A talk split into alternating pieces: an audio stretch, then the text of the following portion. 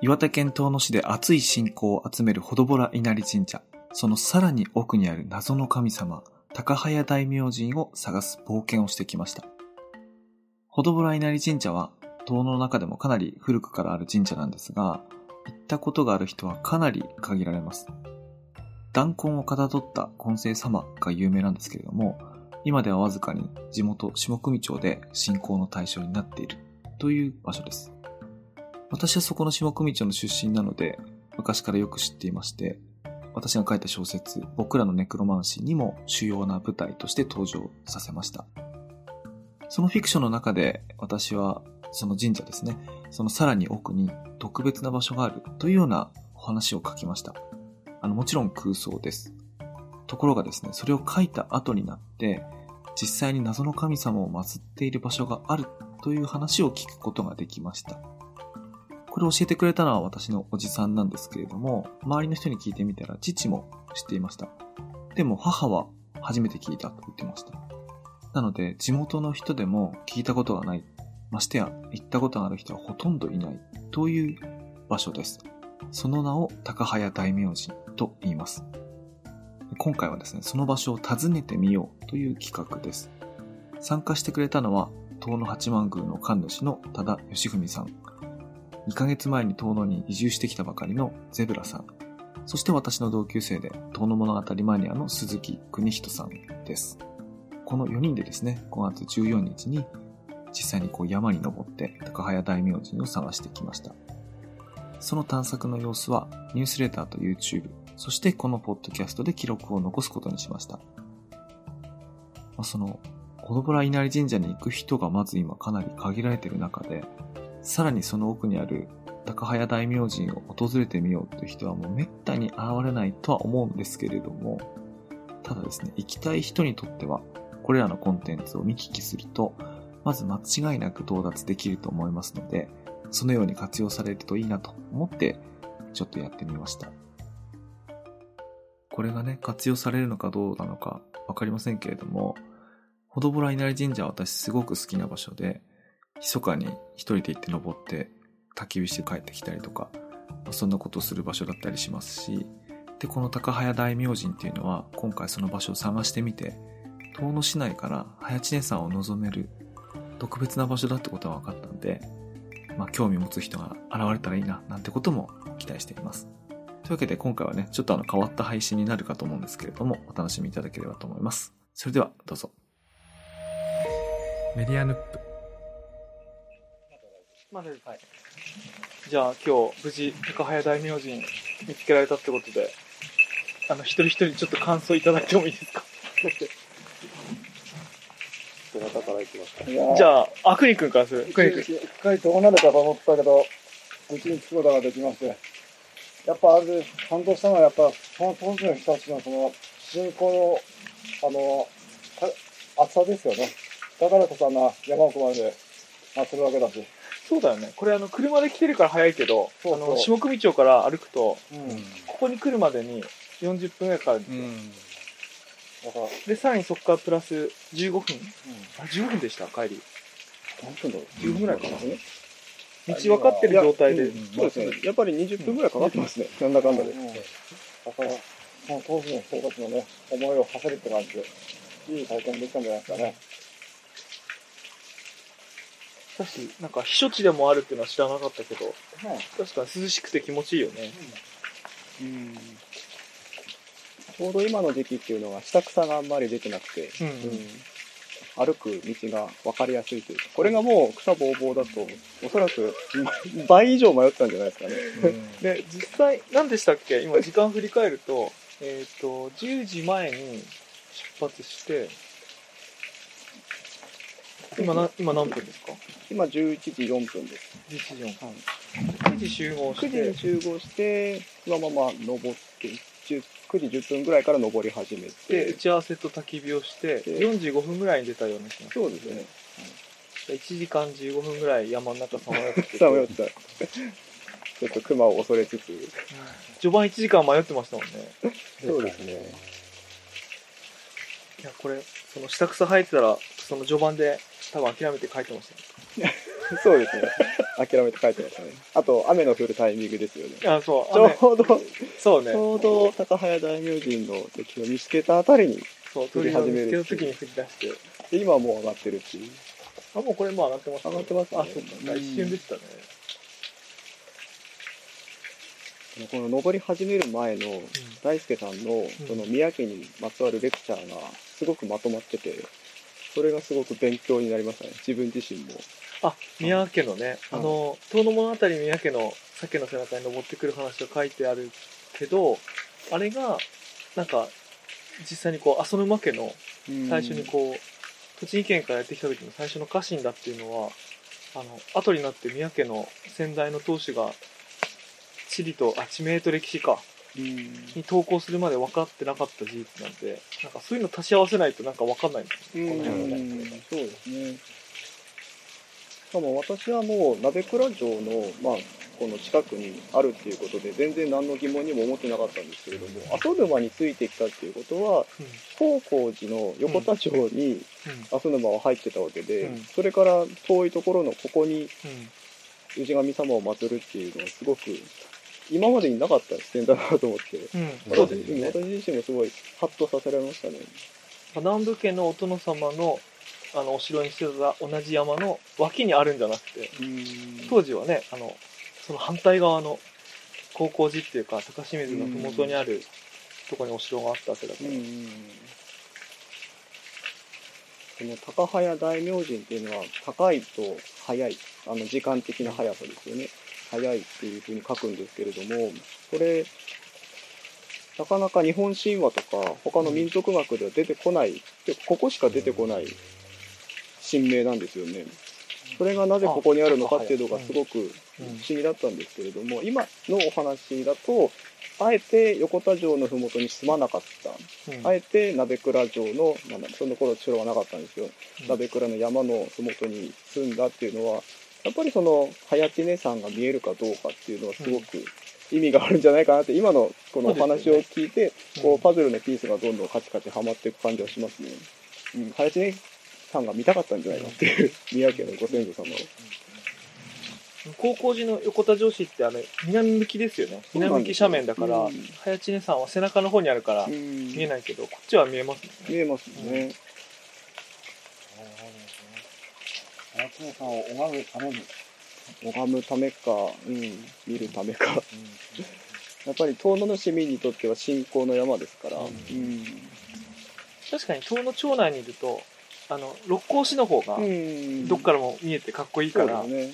あれだけど早知根ってね青笹の方からとか秩父地とか月模試の方に行かないとこのドーンっていうあの感じが見えないけど、町内でそれを見ようと思ったらこういう場所にそういうのを高早大明神とかそういうのやる必要があったのかもしれないですね。うんいやもう当時の人たちの思いを想像するっていうのもロマンだね。うん。俺、東野町生まれだけど、早知根さんって普段見ないですもんね。そうなんですよね。ですよねそうなんですよ。街中の人って意外と原知根さんは気にしてないので。うん、気にしてない。うんゼブラさんはどうでした？移住1ヶ月目で、かなり、かなりディープな、深いところに今遠野遺産にも載ってないようなところにいきなり、いきなり。急激に深い部分まで。うんそうですね。やっぱり、登ってる時はこのまま見つからないんじゃないかと。俺もそう思いましたはいええみんなそう思って未来を予測してますが、予測に反して見つかってよかったですね。使ってよかった。ええ一番多い時で何人ぐらいここに来てたんでしょうね。昔。あの、高早大名人の、あの、祠を作った時とか。この、その手前のほどぼら稲荷神社に来た人の、なんか、1000人のうち5人ぐらいな感じしますね。0.5%みたいな。ここはね、昔は、あの、下組町の人よく来てたんですよ。その当時の人たちが、あの、高早大名人にまた訪れてくれたら嬉しいですよね。そのぐらいの人数の人たちがあそこに行くような。確かにあそこの木を、なんか6本か7本伐採して、うん見晴らしを良くした上で、あの、本来の高早大明神のあれに戻ったような風にしたら行く人いるかもしれない。うん。道も行きやすいようにちょっと臭かったり。地元の自治会長ですら30年前に行ったきりっていうところに我々が行くっていうのは、すごくこう、文化を伝承してる感がいいですよね。もう誰にでも教えられるぞっていう。そして語り継がれる。そうそうそうそうそう。やっぱ語り継いでいく人がいないと残らない文化は。うん。そこでポッドキャストですよ。語語るといえば。なるほど。僕その、あそこに今日たどり着くときに、あの、地図の上では大体この辺だって分かってても、うんうんうん。山の地形が複雑だから、思った通りにはいけないじゃないですか。うんうんうん。だから一番役に立ったのって人の、登った人の経験談。うんうんうん。あのそうですね。つまり、方角上どっちに行くじゃなくて、まっすぐ歩いて何分ぐらいとか、うん。最後は登りになっているとかうんうんうん、沢の向こううん20メートルぐらいであるみたいな、このファジーな状態の方が、むしろ登りやすいっていうか確か、に。もう沢の向こうっていう情報だけで一気に絞られましたもんね。そうそう。あっちかみたいな。それ言えよって。最後電話して。だから一応口で言うと、そのほどぼら稲荷に登って、あの、本殿の右側のところにこう、お稲荷さん祀ってるところで、そこを5分ぐらい歩くと、あの、尾根にぶつかるんで、その尾根に下る方じゃなくて登る方に行くと、最初大きなゴロッとした大木があって、これ重要で、30年前からあった倒木が。そう、ゴロッとした大きい倒木があって、で、もうちょっと登ると、右手の沢っていうか谷のところに岩ゴツゴツしてるところが見えるから、その、そっから谷の向こう側の斜面に目をやるとうん、赤い鳥居が覗いてると。うん。で、そこまで来ればもう、わかる斜面っていうそうですね。ワードが来た。っていうのを録音しとけば、これ聞いた人は多分いけると思う。もう、このポッドキャスト聞いた人はもういけますけうもうこのポッドキャストを頼りに聞きながら歩けばいけかつ、ますよ。かつね、かつ地図見たら多分間間違いなくいける。もう大丈夫。うん迷わない。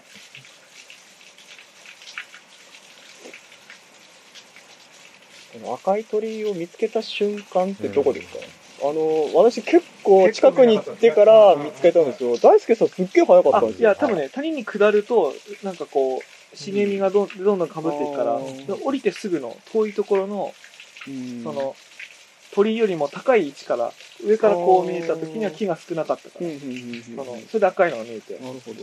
2、30メートルって言われたから、うんうんうん赤い鳥がもう全然健在で。ヒヒントって大事だなと思ったのさ、鳥居なんかもう口果ててるだろうと思って、うん。半ば鳥居がないものと思って探す時の気持ちと、さい。や、あの鳥居は絶対口ない真っ赤な色をしてるので、大丈夫と言われた時の探す目のさ、うん。気持ちでさ、もうあの、なんていうかな、怪しげな倒木を鳥居だと疑って歩く必要がないから、うんうんうん一気にこう歩きやすくなった。そうですね。その情報も欲しかったですそう、よね。その情報、最初からそう大事。つまりこう、疑心暗鬼で歩く必要はなくなって、あ、もう違うと思うじゃないですか。赤くないならもう違うって思うから。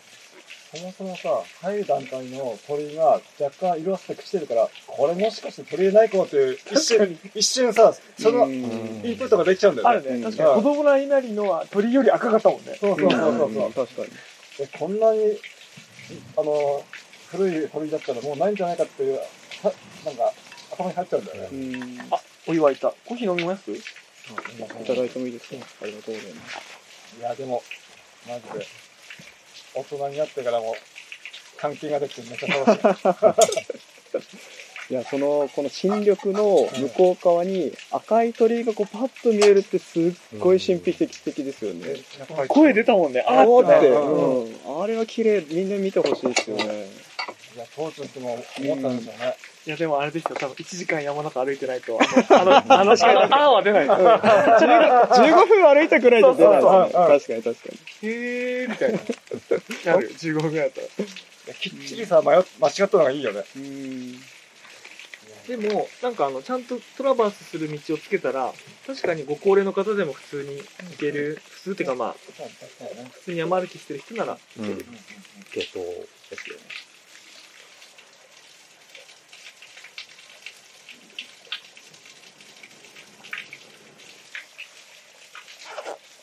すごくいい香りですね。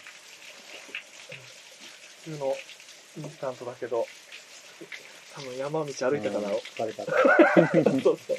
美味しそう、美味しくなるんだと思う。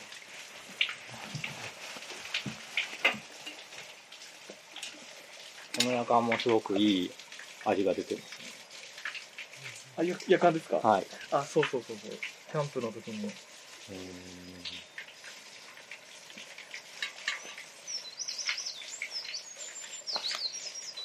持ち手がね、木なので、ちょっと、はいこわ怖い。うん。怖いんですけど、可愛いから使ってる。めちゃがないかなって思ったけど大丈夫でしこれちょうどでした。はい飲。むかな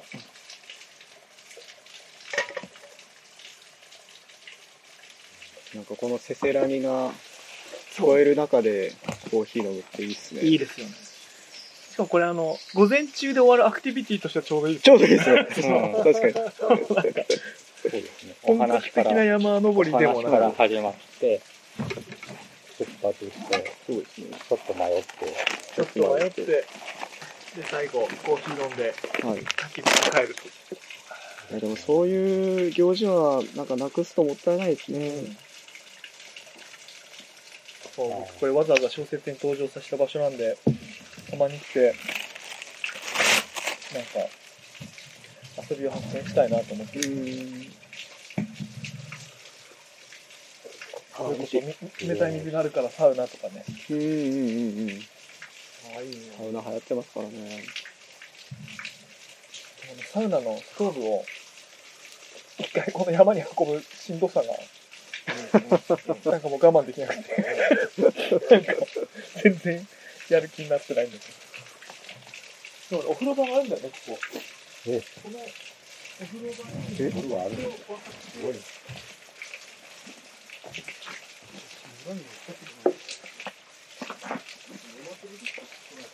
きれいにしないと、うん使えない。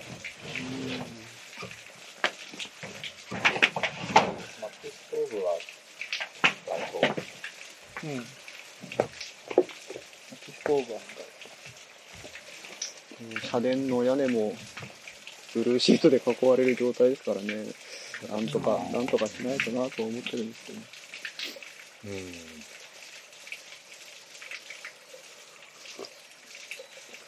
でもなんかあの、社殿だけ、立立派でも、どうなんだろうなと思うことがあって、うんうんうん。ちゃんとみんなよく出入りしてて、みんなが本当に直したいと思った時うんうんうんに、いいものができるうん。といいんだと思うんですそうなんですよね。だから結局、年1回のお祭りでしか使ってないから、じゃあ別にいいかっていう話になるわけで、その仮の、仮の建物でお祭りができればいいんじゃないかみたいなね。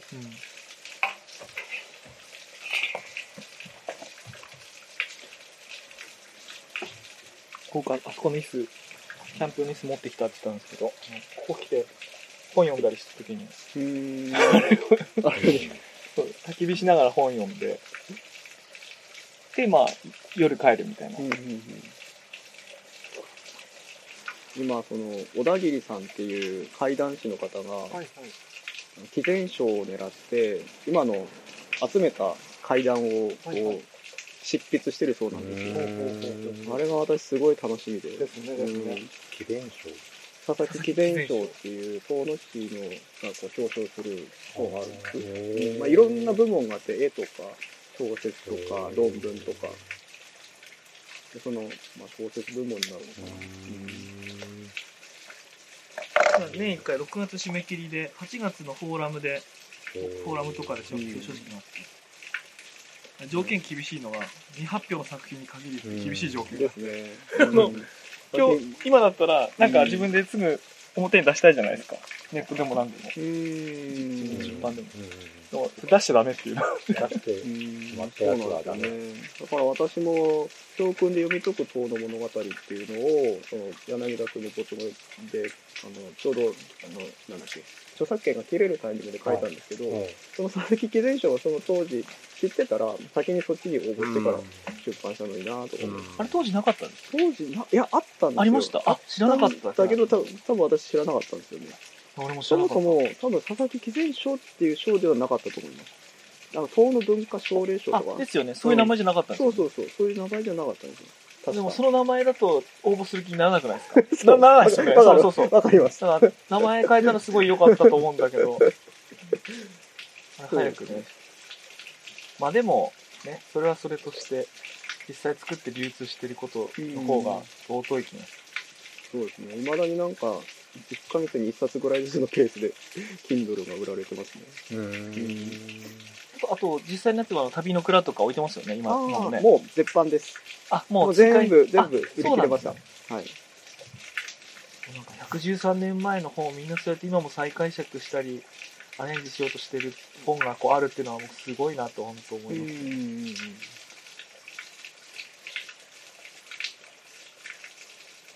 それくらい懐が深いんですよね、遠野って。うん。もう、未だに怪談話が生まれる土地柄ですから。その祠稲荷も、その子宮がんを患った女性の方が参拝して、まあ、水を飲んだら、子宮子宮がなくなったっていう話が実際にあって、その方が、この手水の被釈を奉納したって言ってたんですけどね。あ、これですか？多分それだと思います。はい。あ、こそれがこれ。多分そうです。うん。確かに昔はね、なんかあの、ワンカップの日本酒のあの、あれが置いてるだけだったワンカップの。通りでなんかいいもの置いてあるなと思ったら、そう、奉納してたんですって。ううんん。それも、まあ、唐の物語って言ったら唐の物語ですよね。現代のそうですよね。そうそう。試着置いてありますけど、あれで手を洗う用の試着なんですかあ、多分水飲む用です飲むね。用ですはい。うんあ、飲めるんですね。あ、ここ、いいやここですすごい飲みますね。へでこれがあの下の方まで行って、下、ええあ本当に下組町のはいとこで、これ、この水飲めるとこもあるんですけど、うんそうなんですかこれはね、すごい有名な清水で、うちのおばあちゃんは、死に水はこれにしてくれって言って、言い伝えて、僕、小さい時。これにしてくれっていう。まあ、これがね、下で取れるんで、うんで下の下組町のところの斜面のところに結構あの、畑がいっぱいあるんですよ。はいうん農作業してる人たちは、この水、えあの、飲みながらやってるっていうやつで。いい話だね。タンクで組んでもいいですあ、そうそう、そういうやつです、そういうやつ。うんえー、そういうとこ探してたんですよ。あの、山奥のところまで行かないと、ないのかなと思ったので、これすごい有名なやつで、うんえかつその下のとこも行ったらパッとそこってわかります、ええうん。ただ有名じゃないのえで、後で場所を教えてくあ、あの、ぜひぜひ。さっき私の資料に書いてます。はいあありますうん。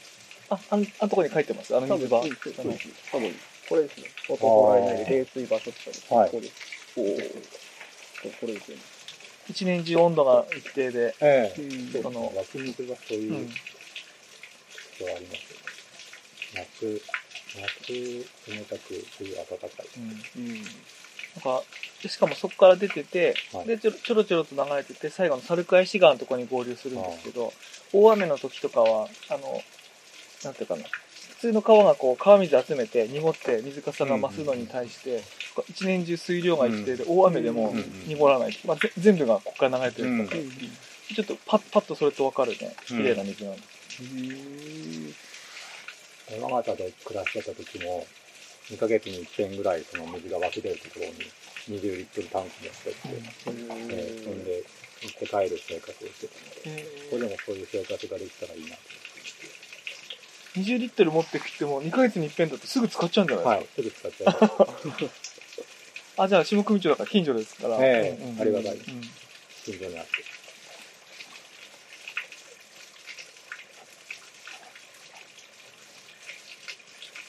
コーヒーと味噌汁と、あと炊飯と、うんえー、1日3回。確かに、それは、水、それすぐなくなっちゃう。えやっぱりこだわりがあるんですか炊飯とかには。ええやっぱり水が違うと味も全然違います。水道水よりも、なん甘いとか、柔らかいとか、いろんな表現になったので、人によって表現がじゃあ、後でその感想を知りたい。違う。はい。なんか、この辺の人たちは別に味で選んでなくてただ使ってるから、え 違いが分かる。そう。水が合うとか合わないとかって言うとああ、思う。えまさに。えええやっぱり暮らしてるそばの水が一番合うんだといいんですよ。やっぱお米とか違うかもしれない。はい。うん。れ結構空間の音取るんでね、多分ね、水の音すっごいすると思う。あなんか、人間が聞くと水の音無視できる、あ。意識した時しか水の音聞こえないですけど、機械で撮るとすっごい水の音する。カクテルパートナー効果ですね。聞きたい音だけ聞くみたうんいな。そうそうそう。あ人間ってすごいなとうんうん。この鳥のさえずりも入ってるんですかね環境す音で。っごい聞こえます。あの、撮ると。それは何かパソコン側の方で調整するんですか？そうあんまり聞こえてもいいんですけど、うん聞こえすぎるんですよ。うんだから、ちょっとちょ鳥の声は落としたり、水の音もちょっと落としたりして、うん人が喋ってるとこだけちょっと増幅させてあげる。編集にどんくらいかかるんですか？すごいアップされてますけど。う簡単にやるときは、取った時間の1.5倍ぐらい。す。ごい丁寧にやるときは、取った時間の、うん、3倍ぐらい。すごい。やっぱりかかりますね。3倍はすっごいかけてる方だと思う。1 1時間だったら4時間ってことそうですよね。大体ね30分からもう1時間ぐらい、うんまあ1本やってますからね。さってやるときは、30分だったら45分ぐらいってことですうね。ん。まあ大体喋ってることを覚えてるから、そこだけこう、パッパッと切って、繋いでみたいな感じ。えっとね、そういう会話の流れはあんまいじんないんですけど、あのうん今こうやって喋ってるとうんうん、反応にタイムラグがないからうん、うんあの相づちの入るタイミングとか、うん。相手が喋ってる時には自分喋らないようにするっていうのができるんで、何にもいじる必要ないんですけど、あの、ズームとか、うん。ミートとかでやるとオンラインで、あの、ちょっと、ほほんのちょっとだけずれてるんで、うん。あの、相手自分の相づちが相手の喋りのお尻か頭に被るとか、自分喋り始めたんだけど、向こうの話の方が面白そうだから自分引っ込める時ってあるじゃないですか。うんその引っ込めるのが遅くなるんですね。ちょっと喋っちゃうみたいなのがあるんですよ。で、それどうするかっていうと、いらない時は削ったり、あとは 0. 何秒ちょっとずらしてあげると、相づちが被らずにこうなるみたいなことがあるんで、そのずらしてあげるのに時間がかかるんですよね。どね。そうそうそうそう。オンラインで撮った時はすっごく時間かかって、リアルタイムで撮った時は、あの、なんか余計な話してる時を削るとかだから、もうあっという間に終わっちゃうんです。でも大体もう今みんなオンラインで撮るから、うん。そういう意味では時間がかかりますね。うんかかるけどたの楽しいですよ。あのあの人の話2回以上聞くことになるじゃないですか。うんうんそうするとあのリアルタイムで喋ってる時には気づかなかったうん相手の言いたかったことうんがわかるんですよ。あ、相手こういう話したかったのに、うんもう途中から自分の話したいことの方考えちゃうじゃないですか。人と会話するとき。あ、人の話聞けてないんだな、自分って思いながら。毎回その大輔さんのなんていうの話の持っていき方とかすごい上手だなと思って聞いてますけどね。そんなことはね、ないんですよ。なんか、相手がいて、相手が協力してくれて、うまく、その、終わるようになっていくっていうかね。うんうん自分がじゃなくて、あ相手とやうまくやってるみたいな。うんうんでもその相手の良さをやっぱり引き出すのは大輔さんのねこのなんていうかな話の持っていき方だと思いますよね。私はああいう能力は全くないので、すごくうん参考になるっていうか、すごいことやってるなと思います。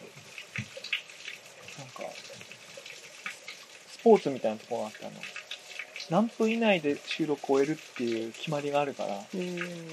あの、終わりを意識しながら、うんうんあ、この話で終わりそうだなと思ったら、お互い終わりに向けて頑張っていくとか、ちょっと意識する。雑談の時ってその終わり意識しないじゃないですか。そうですね。ポッドキャストはね、なんか、終わりを意識する。うん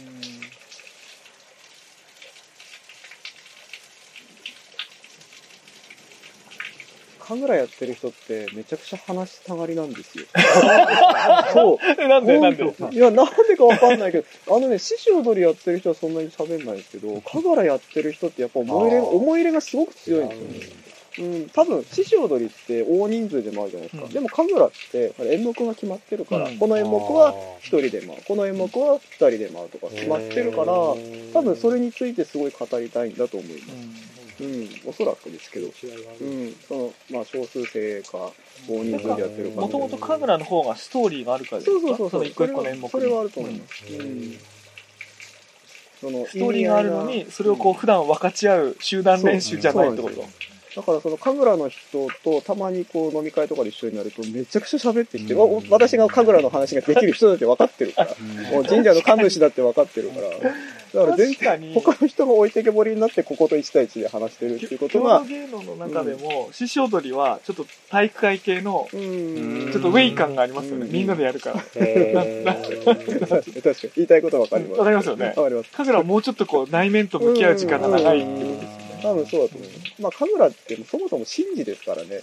うん神様を招くっていう、神倉が、うんあの、転じて神楽になったものなんでそう。かそういう観点で見たことな。はい神事じゃないんです。獅子踊りは、でも神事は神事です。ただ、いやどっちかっていや聞きたいと思いますそよの仏教の専属業とか、そっちの方が強いちかといえば。聞くね、状況があると思うんうです。ん。あのね、ポッドキャストで収録しましょうって言うと、なんか、やっぱり最初みんな緊張して、神楽とは何かみたいな感じになると思うんでうん。そういう前提を抜いて、何か共同作業してるときに、ポロッポロって出てくるとこが面白いみたいなところがあると思うんで、だから俺、うん。この前、そう、そういう状況を作り出さないとなかなかね、面白い話にならない。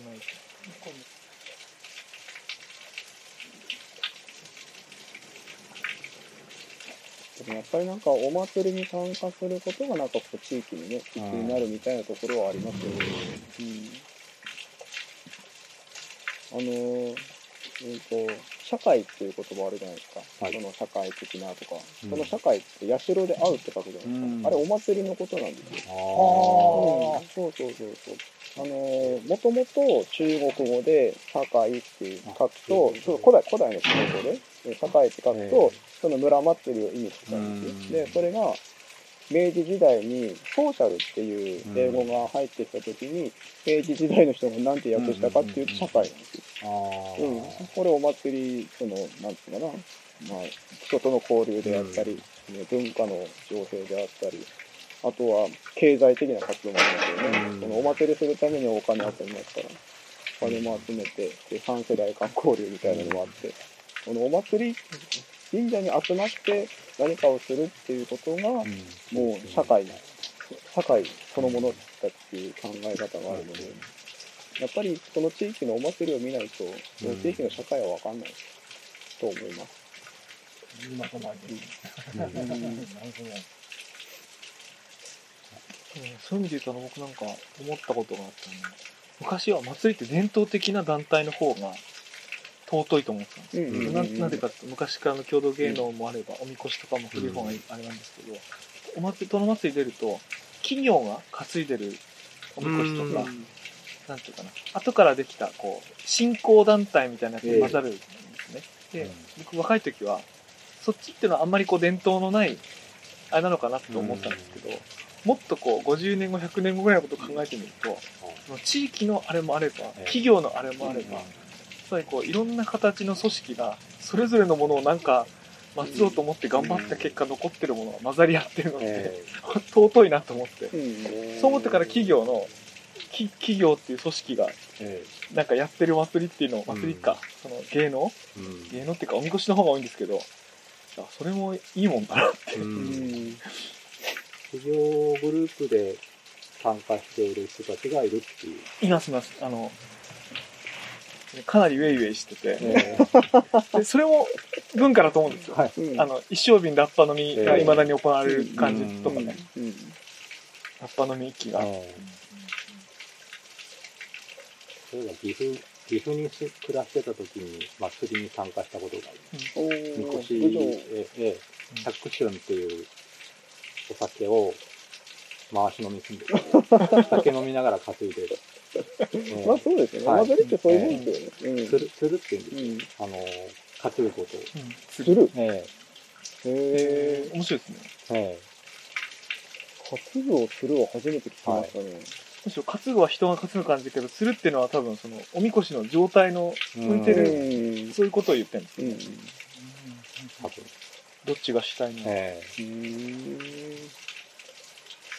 だからその地域社会のこと、そういや参加しないとわからないっていうのは、芸、郷土芸能も地域社会だし、この会社、うん。それ働いてる人たちが憂さ晴らしするっていうのもうん含めて社会だから、もう全部もう全部そうだなってう。ん。思いまし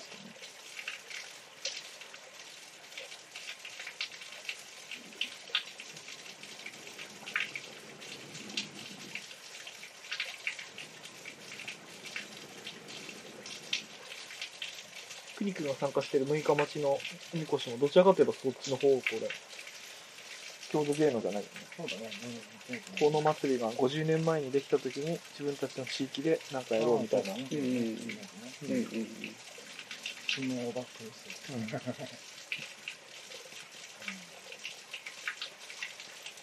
本当に今年のこの祭りはどれぐらいの団体が、うん、復活というかしてくれるかすごい心配なんですよね。あつまり前に戻るか、そうでもないかってことですか。そうそうそうそうそう、去年出てくれた団体に関してはもう全然心配してないんですよ。もう本当にやりたくてやってる団体なので。でも去年、まあやりたくてもできなかった。もしくは、その、あ、やらなくていいんだっていう団体が、どのぐらい、どのぐ気らい、づいてしまったっていう。そう、どのぐらいあんのかなっていうのを、あとは忘れちゃったとかもあるんですね。そうそう、いや、だから、あの、中学生主体でやってるところは、もう本当に3年間まるっと抜けちゃったので、その、わからないまま卒業してしまった3年生の中学生。そう、祭りに参加したまま、ね、うん。そんだから中学校の3年間って、で祭りの伝承にとっては本当に大事な時期で、うん。中学生が小学生に教えるっていうのもありますし、この文化がなくなっちゃったところは、どうやって伝承してんだろうなと思いますね。どうすんだろうね。うん、だから今年が遠野祭りのターニングポイントになると思います。うん、間違いなく。でもどこも、全国どこもそうだったり。うん。そうなんですよ。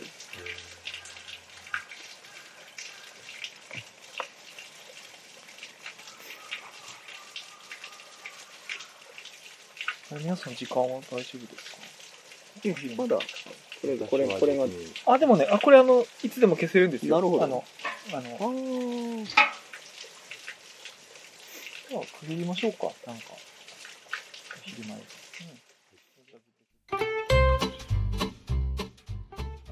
あの途中からなんだかただの雑談になってると思うんですけれども、まあ、水の音とね鳥の声を聞きながらする雑談が楽しくてでそれを編集するのもなんか楽しくてついでに残してみましたこのほどぼら稲荷神社と高早大明神なんですけれどもぜひねニュースレターと YouTube の方でも細かい記録を残しておりますのであのご興味持った方はですねそちらも見ていただければと思いますさらに詳しくはですね、東野ダオの Discord の中でもこれに関する話をしていますので、あのご興味ある方はそちらも見てみてください。